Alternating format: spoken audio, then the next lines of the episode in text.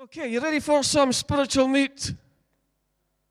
Oh, you just came for milk, did you? You just came for a glass of milk, or you want some meat this morning?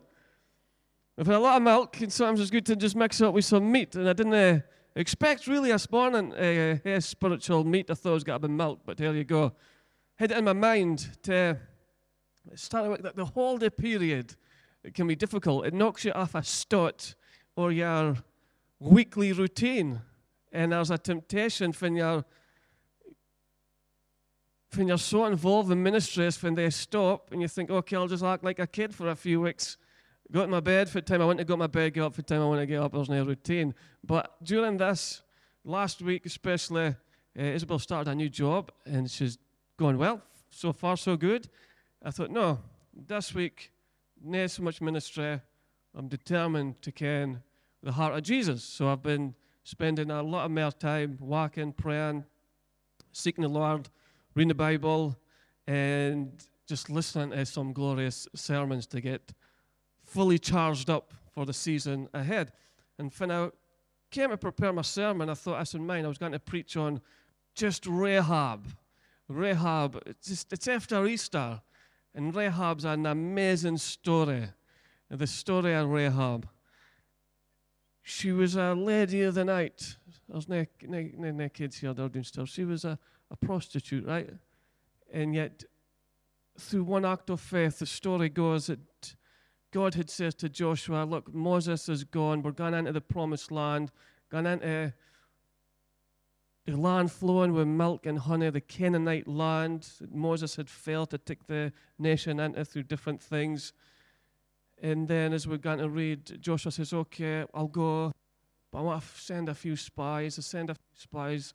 Rahab, if I was a lady of the night, probably unusual for men to hide out in her pad. Some men come hide out. The king says, hold on, we've heard our spies, there's two men came, spying out the land, get Rahab. She'll care if it's happening. You ever watch the movies when the policemen will usually go to the ladies of the night and say, what's going on in the street? And they'll say, well, wait, I can. And they slip in my fiver. Oh, they suddenly can. So the king sent for Rahab and says, look, you can't what's going on in this city. And Rahab, no, they've came and they went and they're gone. But they didn't realize that Rahab had hidden them. The spies went back and says, okay, Joshua, the land is good for taking. Let's go for it. And this is what the New Testament has to say about Rahab. And when Rahab had the scouts, he said, please remember me. I know that your God is supreme. Our hearts are melting. We've heard that your God has did for your people. Please, can I be saved? And the people says, because you did an act of faith, put a red, scarlet rope outside your door, outside your window, get all your family in. When God's judgment comes upon the Canaanite people, we'll see the red scarlet. Everybody that's within that household will be saved. What a message. Scarlet, what do you think of? Scarlet, red, Passover, blood of Jesus. You see the blood, saved for judgment. It's a great Easter story. This is where I thought I was gone. Redemption, so starts a new life, is an Israeli in the community. This is fit. The New Testament has to say she is marked in the heroes of faith in Hebrews, beside Abraham, beside Daniel, beside Moses. It says this, mark a doctrine out of this if you want. By faith, the prostitute Rahab, because she welcomed the spies, was not killed with those who were disobedient. James 2:25, in the same way, James has just told us faith without works is dead. James then mentions Abraham. Through faith, he was what sacrificed his son Isaac until God says no. Straight after Abraham, James could have picked on a hero of the faith. In the same way as Abraham, the founding father of the faith, in the same way, it was not even Rahab the prostitute considered righteous for what she did when she gave lodging to the spies, sent them off in a different direction. Her faith and her works was matched together. She was seen to have faith by fit she done. the amazing story of Rahab. And as you read in Matthew, the genealogy of Jesus, she pops up in Jesus' genealogy. Boaz's mom, the great story of Ruth and Boaz. Boaz's mom, Rahab. What a story of grace. What a story of redemption. We turn our Bibles to Joshua chapter 2. Joshua chapter 1. Yahweh says this to Joshua. Now the time has come. Cross the Jordan. Go into the land. Every place you put your foot, it's yours. By grace, it's a gift. I will be with you, said Yahweh, just as I was with Moses, by my divine presence. Overwhelming victory will be yours. You don't need to worry about a thing.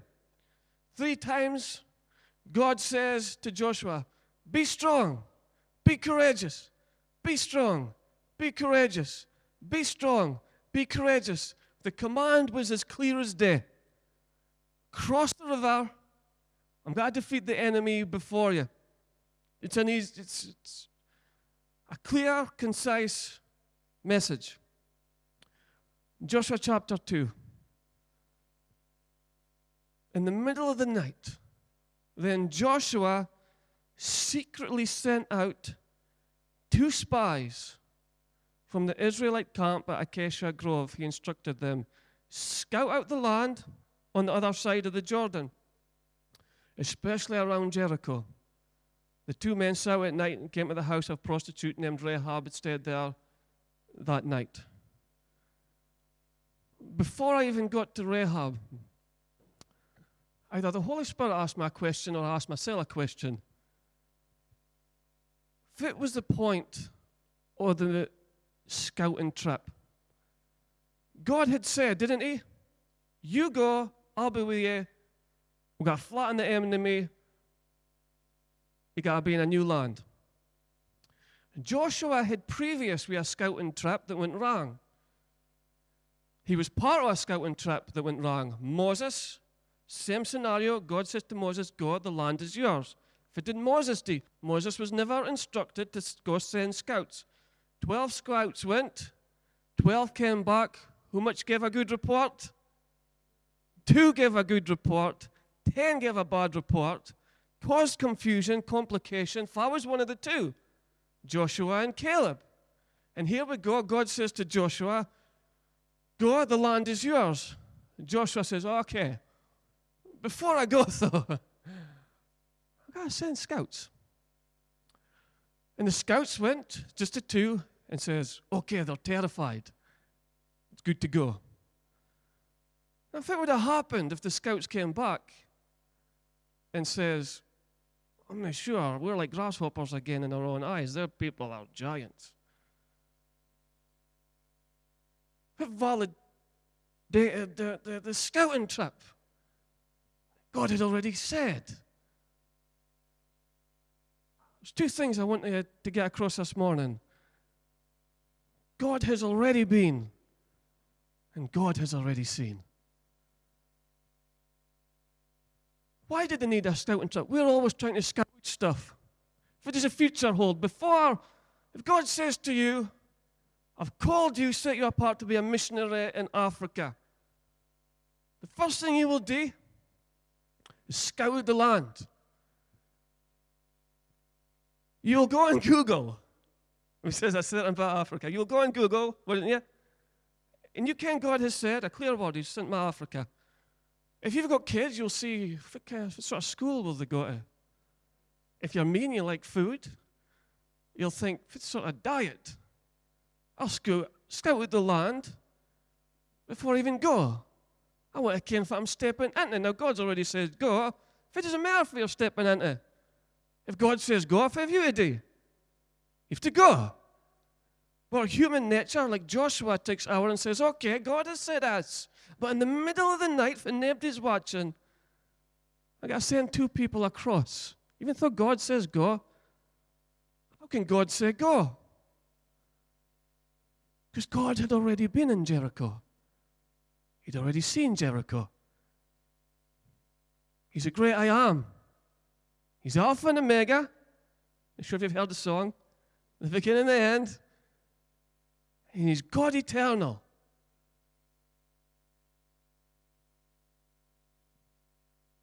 But we want to scout out land. We want to gain more information. The book in Revelations is very clear. There'll be trials, there'll be tribulations, there'll be a mark of the beast. The church will be rescued. Wedding feast of the Lamb. Make sure you're there. The church will come back, we God, we Jesus, be a new heaven, a new earth, and we'll live forevermore, never with one temptation, never with one sickness, never with one death, and God will wipe away every tear. But we are continuing trying to scout out the land to see, what does that mean? If it's a mark of the beast, that's the Antichrist. During COVID, I was sent a lot of YouTube clips. Is this a mark of the beast? Is it a vaccine? Is King Charles the Antichrist? We try and scout out the land if it's before us. I'll tell you this. I do not know, and God doesn't require me to know. I don't need to scout out the land. I have enough problems for today. I don't need to worry about tomorrow. All I need to gain is God kens. God kens. He's already been, and He's already seen. When I was studying for the Easter story, what astounded me was this. Prophecy. You study the life of Jesus, especially around the Easter story. This is what it says continually. He got on a donkey. And the disciples realized after the resurrection, they had no idea if it was happening in the moment. They look back and says, so that the scriptures may be fulfilled. At the crucifixion, they divided these garments amongst them, throw dice, so that the scriptures may be fulfilled. Broke his body, one of his bones was broken, or so that the scriptures may be fulfilled. Over 300 accurate prophecies about the coming Messiah, that he was going to be born in Bethlehem, so that the scriptures may be fulfilled. Through a virgin, so that the scriptures may be fulfilled. This God that we serve is God eternal. He lives without time.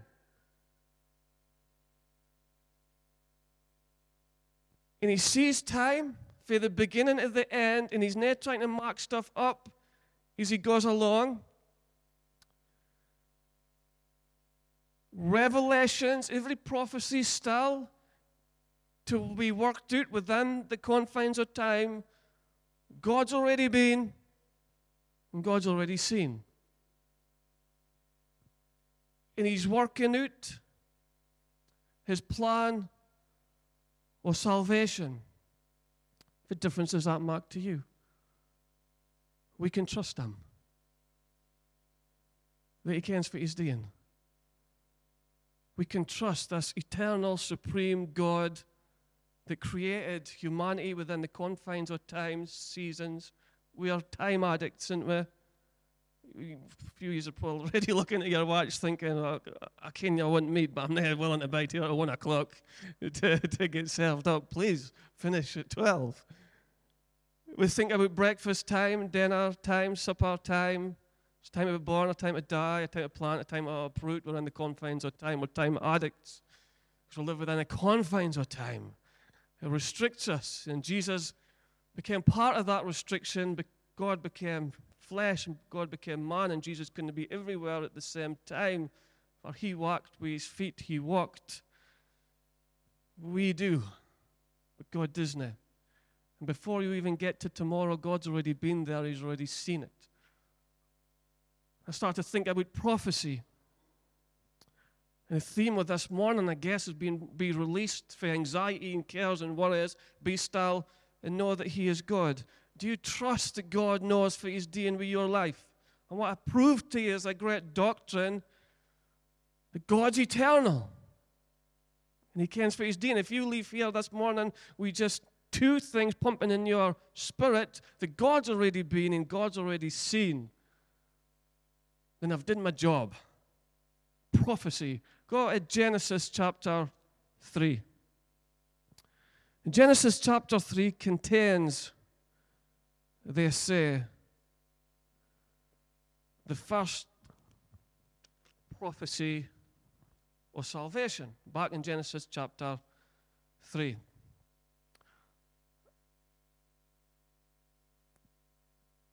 God made man in His image, perfect to enjoy Him, enjoy the blessings of being in the garden. We'll get to some of that in a minute. I just want to turn your attention to prophecy. Satan manifests to a serpent that had arms and legs. Could you imagine that? If a snake had arms and legs, like, that would be dangerous. I would be running completely in the opposite direction, especially if they were fast runners. But God had given humanity a promise to be obedient and love and care and take authority and dominion. God made humanity in His own image to be loved, creator and creation together, walking in the garden, perfect unison, intimately known, intimately loved. But given an opportunity to choose. Folks say, why is there evil in the world? God gave humanity an amazing gift to choose Him. But to choose Him, there's also got to be an opportunity to not choose Him. God didn't want a bunch of spiritual robots that was forced to worship and to praise Him. God wanted people that had the ability to choose Him, to come to church on a Sunday morning, to worship Him and to praise Him. To have that capacity, there's got to be another option. Our option was the way of the devil. So the devil says, look, did God really say that? He's stealing your joy. They, for the first time, moved away from intimacy with Jesus, intimacy with the Lord, became disobedient. Death came into the world, and this is where God judged everything. Genesis chapter 3, verse 14. Then the Lord God said to the serpent, because you have done this, you are cursed. He cursed the snakes more than all the animals, domestic and wild. You will crawl on your belly, groveling in the dust as long as you live. That's what snakes do, right? They're on the dust. They're animals of the dust. They grovel. God, do you know why? Their arms and legs. I will cause hostility. There will be anxiousness between you and the woman, and between your offspring and her offspring. There will be anxiousness and hostility. There will be a war between you, the serpent, and your offspring, other demonic forces. There's got to be hostility between everything of you lion, you're a deceiver, hostility in the woman and her offspring.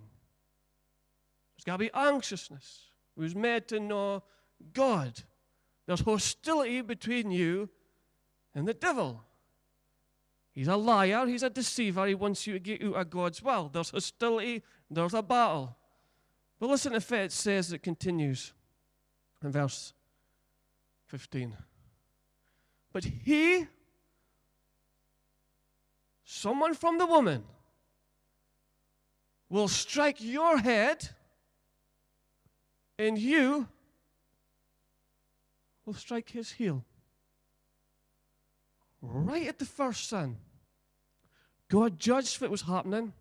He judged the serpent and says, I'm taking away your arms and legs. You've got to be a woman. You've got to be an animal. Or the ground, you've got to be cursed. You've got to be, go about in your belly. And the woman, the offspring of the woman, there's got to be hostility between the two of you, but someone will come for the woman. He will cause you a blow to the head. He will strike your head a knockout blow. And you, he said to the snake, but you will strike his heel. God, this eternal God, spoke into time and says something's going to happen in the future, an offspring of the woman, someone born through a woman that will put on flesh, that will look like a man, breathe like a man. Someone's going to come up and be born into this earth, and he's going to strike a blow to Satan and to the snake. But you will strike his heel. God's eternal. He knows the beginning from the end. He's the Alpha and Omega. He's never restricted by the confines of time. God had already been to the cross before it even happened. God had already seen the cross before it even happened. The Christ had been crucified before the foundations of the earth. God had already been there. And he's seen the cross. He says, there's got to be a son that's going to cause a killer knockout blow to the work of the enemy. We see it through the work of the cross and the resurrection of Jesus that humanity can have overwhelming victory in Jesus, the Son of Man and the Son of God. It's like boxing. In a boxing match, what did they go for? They didn't fight the ankles. They go for the killer blow, which is of the head. There will be a blow, but you will strike his heel. So what does that mean? That the enemy entered in, Satan entered in Judas, it says, according to the Gospels, and betrayed Jesus. He was crucified. That was Satan striking Jesus' heel. He's just striking his heel. Not enough to knock Jesus out. It was God's plan, according to Isaiah, that he would be broken and bruised. Why? Because God had already been. God had already seen. First read the suffering servant according to Isaiah. And it says that them that was given prophecies had no idea that they spoke about. But it was the Holy Spirit speaking through them. As far as we get the wonderful scriptures, all have fallen short of the glory of God, and Christ was smitten.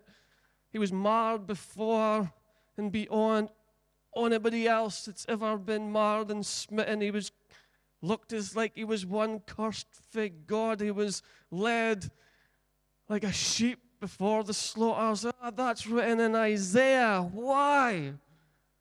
It's a point of prophecy. So that you could know God's already been and God's already seen. You can trust him. Joshua didn't need a scouting mission, yet God used it to rescue somebody that he did see called Rahab.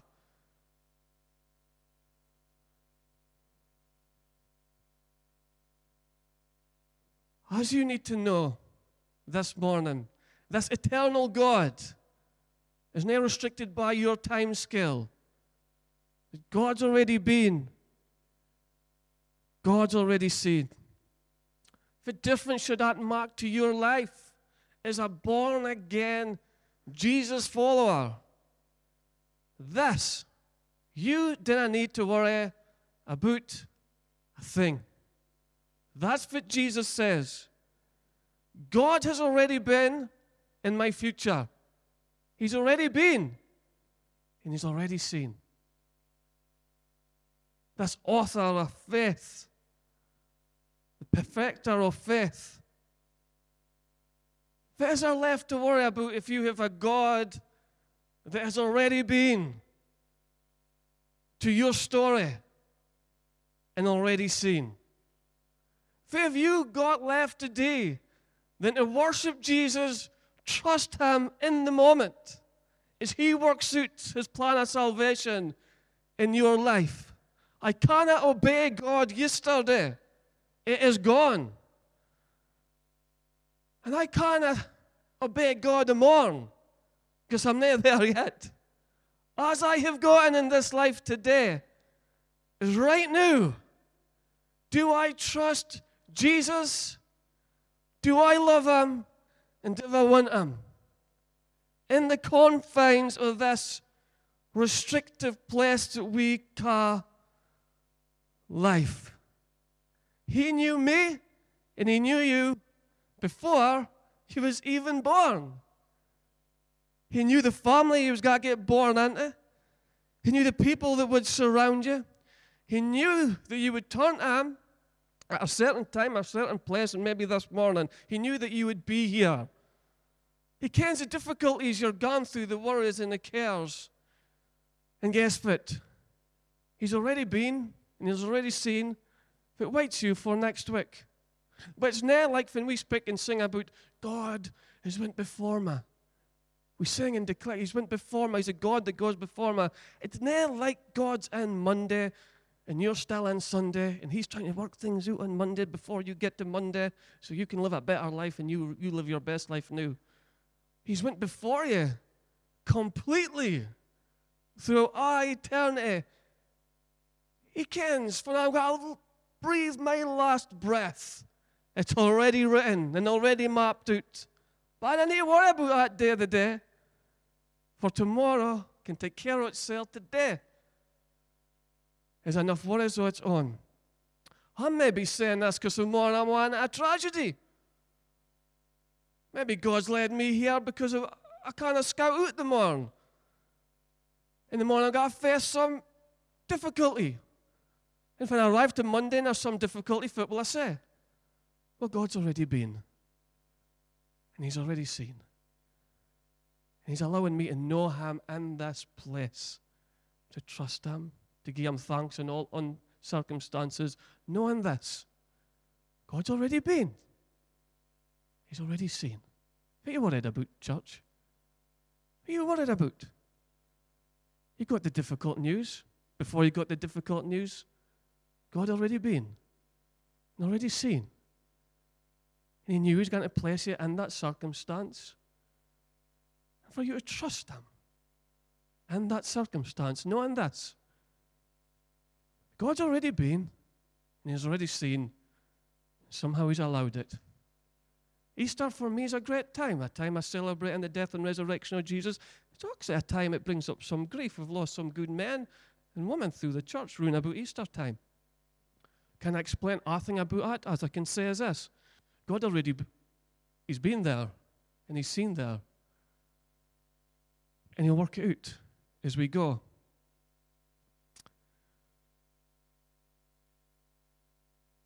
It says this in 2 Corinthians chapter 11, verse 3. Listen to the King James Version. First I'll read the King James Version, and you go back and forth. There's NLTs and NIVs. Even though you know and there'll be a few new King James Versions in here.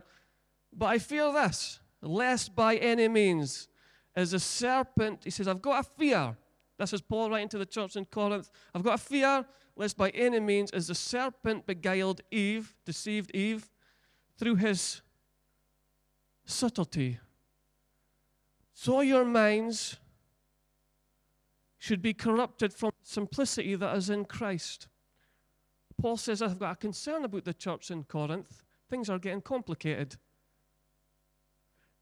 Just as Eve was deceived through subtlety for Satan, there's corruption, which is complication, and it's getting corrupted from what? The simplicity that is in Christ. The simplicity that is in Christ. If I would say, sometimes life's too complicated. I've got all this things to juggle, and I can't figure out what's happening in the morning, and I can't got kids, I've got to try to please Abdi, try to see a church getting built, and try to do this, try to care for Abdi. It's going to get very complicated. Paul had a fear. The church is getting complicated. It's moving away from the simplicity that is in Jesus. Listen to this. Back at the garden, God says this. Then the Lord planted a garden in Eden to the east, and there He placed the man He had made. The Lord God made all sorts of trees grow up from the ground, trees that were beautiful, that produced delicious fruit. In the middle of the garden, he placed a tree of life and the tree of the knowledge of good and evil. A river flowed from the land of Eden, watering the garden, and divided into four branches. Describes the branches, and then verse 12, the gold of that land is exceptionally pure, aromatic resin and onyx, whatever that is, stone, and also found there. A very simple command was given to Adam and Eve, and it was this: I'm putting beautiful things in a garden. Trees are beautiful. Fruit that is beautiful. You can eat it. The tree of life, you can eat it. Eat as much as you want. Never go hungry. Never be satisfied. Eat your fill. I was already flowing to overflow. I'm just one tree. The knowledge of good and evil, then I eat art, but everything else, knock your salute. Simple, eh? The enemy comes to complicate things. Did God really say this? They turned their eyes away from something that was beautiful into some mysterious thing they never tasted before and went for it. The Christian life is simple. God has offered us something already beautiful in the life of Jesus. He's offered us good fruit in the life Oh Jesus. He's offered us hope, the tree of life, which was always a picture of the life of Jesus. What makes the Christian life complicated? Us. Man-made religion, complicated church. God-made relationship. Simple. Paul said about the church, this should be simple. It's getting corrupted because it's getting complicated. Teach your people again the simplicity of knowing Jesus. Don't worry about the morn. God's already been. God's already seen. He's got that sewn up. Your job today, trust Him, love Him, worship Him. He's already offered us something beautiful. He's given the truth, the Word of God. You see, the Western church today, complication, corruption. They can't even decide why they're supposed to marry. How has this came about? People move away from the simplicity of knowing Jesus and the man-made doctrines and think they've got to fit or hang into the Word of God when God says, no, keep it simple. Know me, church, today. Worship me today. God has already been. And He's already seen the future, and He says, many will be go wandering away for the faith. There'll be a time of brilliance for the church, but many will fall away and be deceived.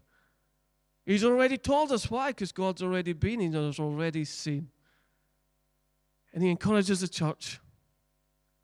Did I complicate things? Be sure of your salvation. Didn't I get your doctrine for YouTube? Didn't I be a Christian conference addict? And I say as we are respecting the work of God in different places. Didn't I be a Bethel addict? Didn't I be a Hillsong addict? If you're into reading books, you read this book more than other books. Because other books is man's opinions on this book. And they could get it wrong as well. Other preaching that we hear in other conferences is man's interpretation. The best that we can, and sometimes we go agley about this book. The sure steadfast way to bind the faith, this is spiritual meat. Read the book. Read God's Word. Keep it simple. Sit down. Ask God to reveal His book. I thought it was what I'd study for Rahab. Be a great story. We'll maybe keep up for next week. I was stuck on one verse. They sent spies, a mission that God had never ordained. Why did they send spies? Because I was unsure about the future. But all I needed to do was trust God. Because God had already said, I'm going to be with you. We've got to conquer the land. You got to see overwhelming victory. And He promises a Christian Overwhelming victory is found in Christ Jesus, the promises of God, found in his eternal book that we find. So what are you worried about? Before you got the bad news, God had already been and had already seen.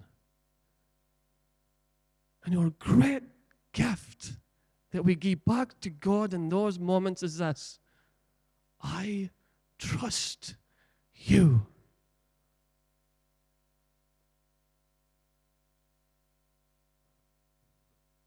We sung a song this morning. I'm the world's worst at mining lyrics.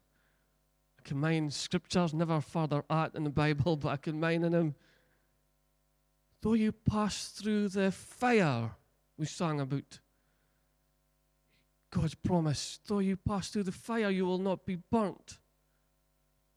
You will go through floods, yet you will not drown. That God sees us.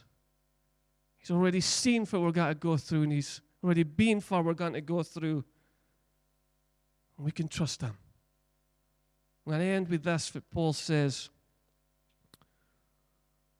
2 Corinthians 4:17. You still with me? One thing you need to mind before you leave, God's already been. God's already seen. You've got worries about working Monday, God's already been there. He's already seen there. And so you can go out into work smiling. Why? Because your God's already been, and he's already seen. And he's placed you there as a testimony to say, well, it's okay, I'll not be undone if it's ever facing me on a Monday, because God's already been, and God's already seen. In the Western church, we've got big pollution is that God doesn't want any hard times for you. Just pray about it, name it and claim it, and it'll disappear. The greatest testimonies in heaven will be, I was in a boat that was gone down, I was in a stormy situation that is not going to be in eternity, but I seen God in it. Because I knew God was with me in the storm. And I believed God can heal for sicknesses and diseases. Greater than the truth about healing bodies is the truth that God is with you in the trial. That's the great salvation. And we will keep praying for sicknesses, and we will keep praying for people to be free. But the Christian must also know what it is to see God in the fire and say, I'm going through this, but God's already been here, and God's already seen this, and he's with me, and while he's with me, I will trust him. I will pray for situations to get changed. More than that, I will worship him, I will worship him, I will worship him, because he's an eternal God. And I'm restricted, but he's eternal. 2 Corinthians chapter 4. Can you give me an exaggerated 5 minutes, which might turn to 10? And then we'll finish, okay? This is Paul's experience. Listen to this. I'll read for verse 7, he says, explaining for his preaching, we now have this light shining in our hearts, but we ourselves are like fragile clay, jars containing this great treasure. This makes it clear that our great power is from God and not from ourselves. He didn't say, I'm so strong and so wise, people should listen to me. He says, I'm a fragile jar of clay, God's treasure is within me, but this makes it clear that this great power is not for me, it's for God. Okay. Then he starts detailing what he goes through in life. Verse 8, we are pressed on every side by troubles. One day here can feel pressed on every side by troubles, but we're not crushed. Because God's already seen and God's already been, and he's got him there. We are perplexed, but I'm not driven to despair. I'm not going to get depressed about it. Verse 9, we are hunted down, but I'm never abandoned by God. We get knocked down, but I'm never destroyed. Through suffering, our bodies continue to share in the death of Jesus, so that life, oh Jesus, may also be seen in our bodies. Verse 11. Yes, we live under constant danger of death because we serve Jesus, so that the life of Jesus will be evident in our dying bodies. We live in the face of death, but this has resulted in eternal life for you. We'll go to verse 16. But that is why we never give up. Though our bodies are dying, so restricted by time, we'll go to sleep. Our spirits, the eternal part of us, is being renewed every single day. Our present troubles. He's already told you what his present troubles are. You can list them. Troubles, perplexed, hunted, knocked down, suffering. If I asked the average Christian if they had the same troubles and they listed that, they would, you might say quite rightly, go for some counseling, go for some deliverance, to find out that their great-great-great-great-granny might have been a witch doctor. Or they might go to the doctor because, this is just out of control. I need help. Listen to what Paul says. Our present troubles, everything that I just listed, are small. Oh, hold on a minute, Paul. This guy hasn't been to church before, has he? That's big problems for me. Somebody came here and says, I'm going through that, you've got big problems. You see your bloodline, see what's going on here. He said, I'm going through all that. And I call them sma. Why? Because he's got an eternal big God. And won't last very long. I would like a cup of coffee with Paul, would you? I would like to hear a spoon's curry with Paul, would you? That's the kind of people you need to rock with. They'll say, for you're going through, it's sma. Why? Because God's already been, he's already seen, and he's with you. And when God's very big in your eyes, everything else can become small. We DS, what does it say in Psalms? Magnify the Lord. We put the magnifying glass on our problems. Say, this problem's really, really big. And I read my Bible for a few days, but I can meditate on my troubles, and they're really big. And when you magnify your problems, they become really big. When you stop reading your Bible, stop praying, your God becomes really small. But if you are in unison with the Lord, you're one with him, and you ken the truth of the gospel, and you ken that he's with you, your problems, even though in the top five might be chaos, or hell might be breaking out loose, you can be a Paul and say, they're small. And they won't last very long. Why can he say they won't last very long? Because God's eternal. He's already been in and he's already seen. And every problem you've got is confined as well by time. And it's ticking down. Tick-tock, tick-tock, tick-tock. Because there's now a clock in heaven. I can't how that must feel to go to heaven and not be restricted by time. Some of you should be saying, hallelujah, I'll never be late for a church service again. I'll never have to walk in at 20:11 and see if one day you'll see, man. Hopefully it's not full, because then I can sneak into the back. If it's full, I might have to get the front seat. There's no dinner time, supper time, there's no time. And every one of your problems, everything that you are worrying about that's causing you chaos,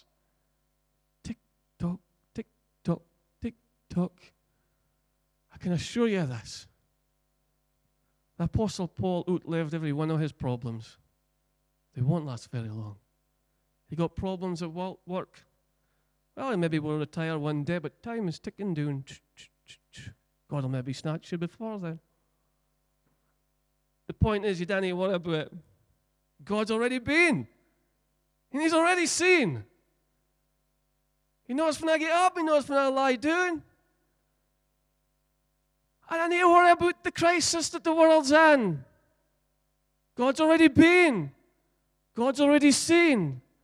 And I can't how to solve the climate crisis or the crises of wars and famine. The world seems to go from one crisis to the next. But God says for his people of faith, keep it simple. Trust me. I've already been.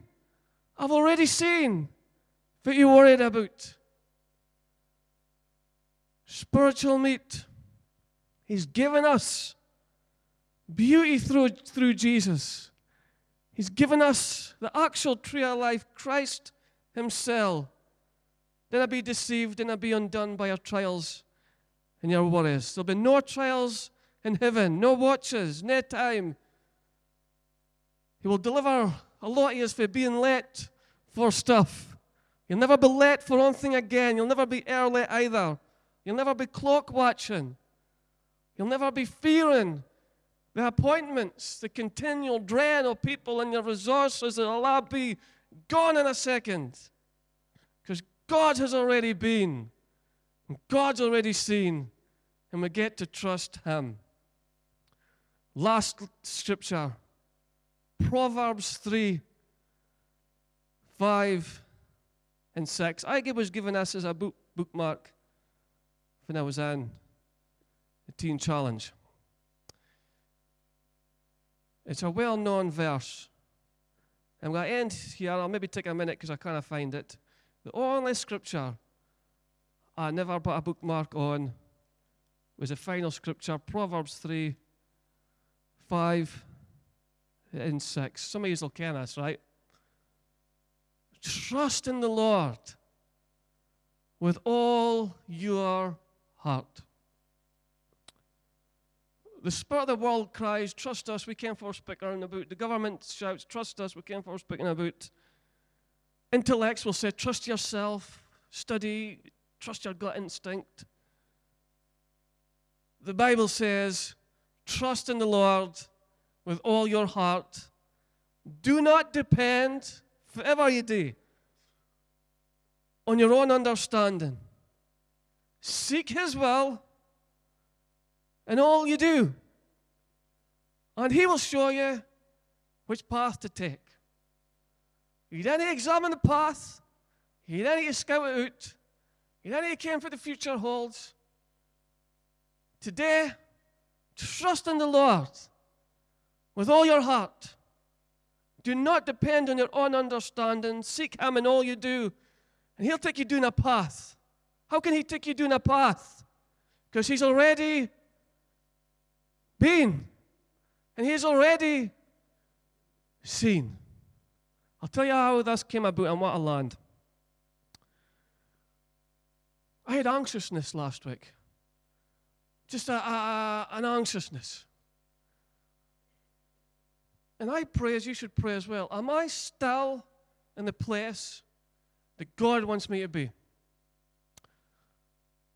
I've been here as your pastor for 10 years. This isn't a resignation speech, by the way, okay? You say that's a shame. Right? Isabel starts a new job. I'm 40 now, go through a midlife crisis, and you always think, am I still called to be here? It's a real question. So I'm out walking on the beach. And I am here in a moment, crying out to the Lord. It's a great place to cry out to the Lord. Hardly anybody's ever on the beach. One time of the day. I think I was, even on a bonny day yesterday, I counted 4 people out, right? So my point is, you can shout and you can sing and you can pray as loud as you want. Nobody will hear you. Right?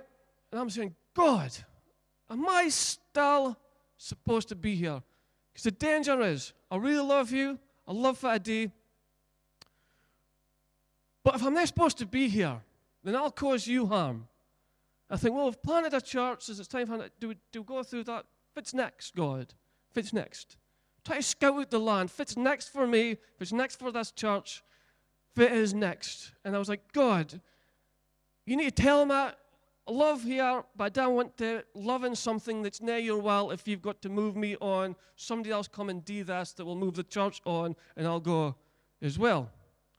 It's a moment. Don't get scared about that moment. I'm just being really real with you, which I should be. And then I started reading this. I think it's a coincidence. God answered my prayer. I was looking for a burning bush. You see, when you're out on the beach, you think, well, I've spoken. I'm in a desert. I'll maybe get a Moses. I'll maybe get a burning bush. I'll maybe some reeds will maybe take fire and God will speak to me. I never got that. But this is why you read the word of God. Because then I sat down and I read this about scouts. God had already said, just go, trust me, be with me. Joshua, I'm worried about the future here. I'm going to send scouts. It wasn't needed. If the scouts came back and says, the wires are too big. What would Joshua's response be? His response should have been, it doesn't matter, God has said it, let's do it. I believe God was saying this, Kevin, you don't need to worry about your future. You don't need to worry about your future. You don't need to strategize too much for the future. You don't need to scout it out. As you need to be as a Christian today, but trust him. And he came from the red ass. I got my smile back. Now the anxiousness went. And now the cares went. What am I worried about? God can take me out the game if he wanted to. But while he isn't there, we get to enjoy this Christian life. On earth, we are sovereign, loving God, knowing that he has already been. And he's already seen. I don't need to worry about a thing. Even if halfway through a sermon I was to say, God, I want to do something to trick you, something you're not expecting. I want to do some cartwheels, because God would never expect somebody to do cartwheels in the middle of a sermon. And if I was to do cartwheels in the middle of a sermon, God would say, you've always been a daft I knew you again. I've already been here. I've already seen. You can't trick me. You get up in the morning, so I've got to trick God, and he's something crazy. And God says, I've already seen you do it. You're not tricking me. I'm the great I am. Have you not read the book? The prophecies was fulfilled in Jesus. Have you not, you can see if it's coming. Because I've already been. I've already seen. I'm out with the scope of eternity. Should you decide to do a backflip in the middle of a sermon, God will simply laugh at you and say, you're not tricking me. You might look like a clown or something else.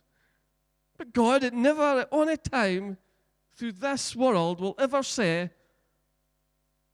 that surprised me. I really surprised me. I didn't expect that he was such a buffoon. I didn't think for a second he was capable of a backflip. Checks a nickel on him. He's 40-year-old. He thinks he can do a backflip. I'd like to see you try. Because God would say, I've already been. I've seen all your mistakes. I've seen all your failings. I've seen all your prayers. And he'll know whether you'll die in the faith or die rejecting him. He'll already know. That doesn't excuse us. The clash and the set of the potter. Look, making a mistake here. He already knows. But it does give me courage every day to think this. God's already lived through this with me. And he's looking to see if I will turn to him or I'll turn to some other book or some other theory or some other theology, or whether I will turn to him. He's already been in Monday before him in Mondays and my Tuesday before him in Tuesday. There will be something waiting for you next week. I want to encourage you, mate. Go out in your spirits. Whatever happens, God's already been. He's already seen. And he's worthy to be trusted. Let's pray. Jesus. And here I am looking at the clock. Right at the end of a message to deal with eternity. And with time, I'm thinking, they're going to be scunnered. I mean, is that the time? And I've spoken for that long, surely. Meat. Did you come for meat? Hopefully you got a glass of milk with your meat. But the old doctrines of faith, God's eternal. You're eternal, living within the confines of this time. I want to pray specifically for them that are worried. Are your worries, are your cares? Tick, tock, small and momentary. Every single one. But yet, it says when Jesus spoke about the good seed and good soil, one of the things that chokes out good seed, a few things. Satan himself, love of money, greed, and the cares of this world. We pray that good seed lands in good soil. Jesus, you've already been, and you've already seen our lives. You've already been, and you've already seen this moment. and you look through all the expanse of temporal time, and you see us, and you've allowed us to hear the gospel of good news that you are the eternal God, and that sin would be a temporal issue, and cares and worries and sickness and disease would all be temporal. We thank you for the greatest victory that was won, the greatest blow to Satan, through the power of the cross and through the resurrected Christ. All the prophecies are fulfilled. And we see a God that is eternal and worthy to be trusted. And release every person in here with the snare of anxiety, for the snare of disillusionment, for the snare of worries. And right now, for each one, we fix our eyes simply upon Jesus. And we say, you are enough, Jesus. To know you is enough. To know you today is enough. To trust you today is enough. That though this whole place and world was smoldering, you would care for us. Though it's got to get drowned out by the cares and the worries, you would say, but you will not drown. For I've got you in the palm of my hands. And as we go off here, as we face our Mondays and Tuesdays, as we're restricted by time, and a lot of us will get up the morning and wish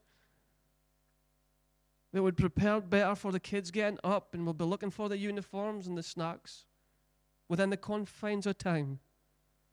I pray we'll get up also tomorrow morning and say, "You God, you've already been here. You've already seen this moment. I trust you in this moment that you are with me, and you will work out your great salvation within us until we see you face to face." Break off unbelief upon our lives, lack of trust, lack of faith, as we set our affections afresh upon Jesus. Give us ears to hear what the Spirit is saying. Give us eyes to see Christ clearly. We pray for our fellowship as we study God's Word throughout the week. They would see you through the Genesis story, see you through the life of Joseph, see you in the Psalms and the Proverbs and the New Testament and the Old Testament. You'd breathe fresh life into your church. We declare that this fellowship will not be deceived by the enemy. We wouldn't make this complicated. It would be a congregation of people that would simply love each other and simply love Jesus. For we trust you and we love you. In Jesus' name we pray. Amen.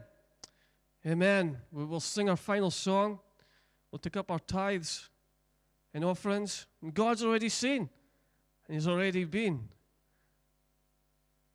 As we go into our rest of the day, we'll hear Alpha, the final few sessions of Alpha, the next few weeks. God's already seen and God's already been. And we trust Him in our lives. Let's stand to our feet. Let's give God all the glory.